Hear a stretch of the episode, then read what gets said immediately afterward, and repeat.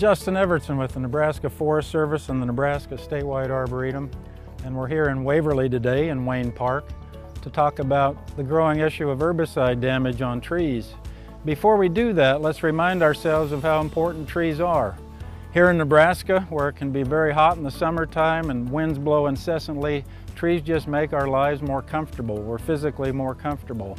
And then the other benefits of trees, such as energy conservation, wildlife habitat, stormwater capture, and then finally, trees are just beautiful. People love them in their daily lives and they make our lives more enjoyable. And always remember this about trees in Nebraska. They didn't get here by accident. People planted them looking for those benefits that trees provide. In recent years, we've seen a dramatic increase in herbicide damage to trees across Nebraska from two primary sources. One is related to the spraying of lawns and lawn care, and the other is the spraying of farm fields in the spring to burn down winter annual weeds. And we've seen a dramatic increase in recent years to trees, the herbicide damage to trees.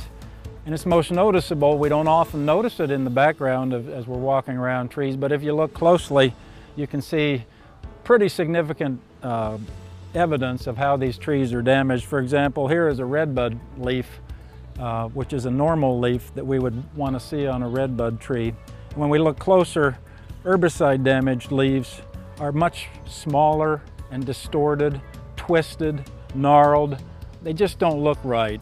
And we see this across several species. The redbud is a key indicator, but other common species we're seeing this on include various types of oaks, other legumes like honey locust, and then other trees like green ash and tulip poplar clearly show this damage uh, of the herbicide drift.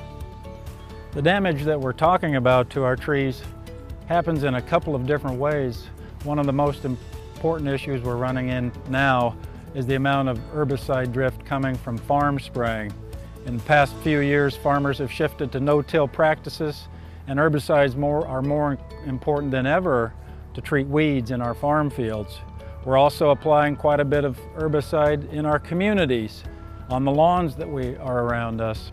And in both of those efforts, these chemicals can get into the air and move off-site and damage trees far away from where they were applied. So it's critical to um, uh, really practice best management practices in our herbicide spraying. Think about things like integrated pest management, the time of day we spray, and let's make sure we're not spraying on hot and windy days. And then finally, make sure you've adjusted those nozzles so they're not putting out a fine mist that is getting into the atmosphere and moving. Remember, the ultimate goal here is to keep our trees healthy and alive.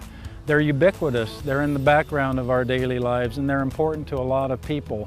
They're important to our rural farmsteads, they're important in our communities, and they are even important in our nurseries and how we grow trees and distribute them in our, uh, across our state.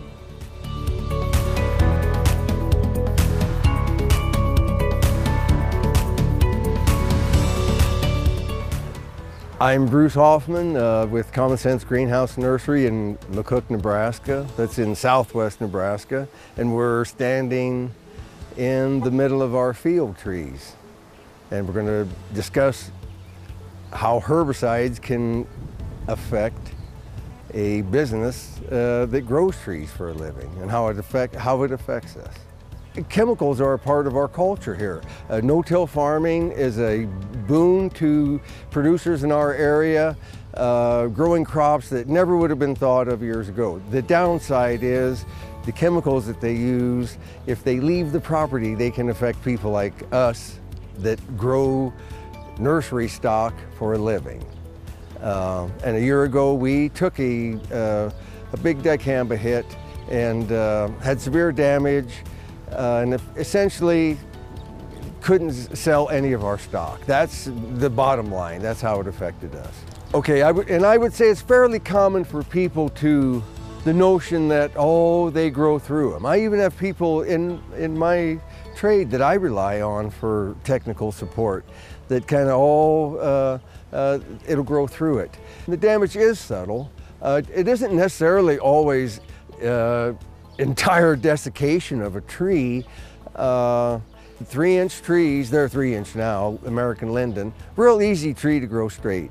Uh, they're very soft and pliable. They made a 45 degree turn on a 43 inch trunk last summer. Um, uh, so those kinds of things are pretty obvious when you know something's going on. To, to put an exact number on how many nursery uh, growers there are in Nebraska, uh, the, nursery directory has uh, several hundred of us in there, all with specialty crops. They're not all growing trees, uh, and mostly all sensitive crops. Uh, this is not an anomaly. They've all been hit. Uh, so I would, people that uh, uh, are growing sensitive crops, I would encourage you to get registered with Driftwatch. Uh, there's no enforcement. It does help build a case. And you and it helps protect you. Uh, that information is out there for all applicators. It's available to all applicators that you have a sensitive crop that needs protection. Uh, and for applicators, I would just say, you know, uh, not when the wind is blowing like today. Uh, the stuff does get up and move. Uh, read the label and just try to be respectful of other people's property. Not all crops are planted in April and har harvested in September. Some are uh, perennial crops that take a number of years to get to market. Uh, so, and it, uh, it affects people's bottom line.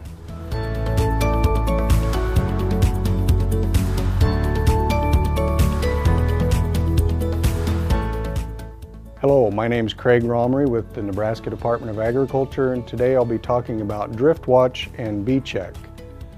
Both of these are can be considered the same thing. They're an online registry and map for commercial specialty crops that usually are, are smaller in size and may not be as noticeable out there in the landscape.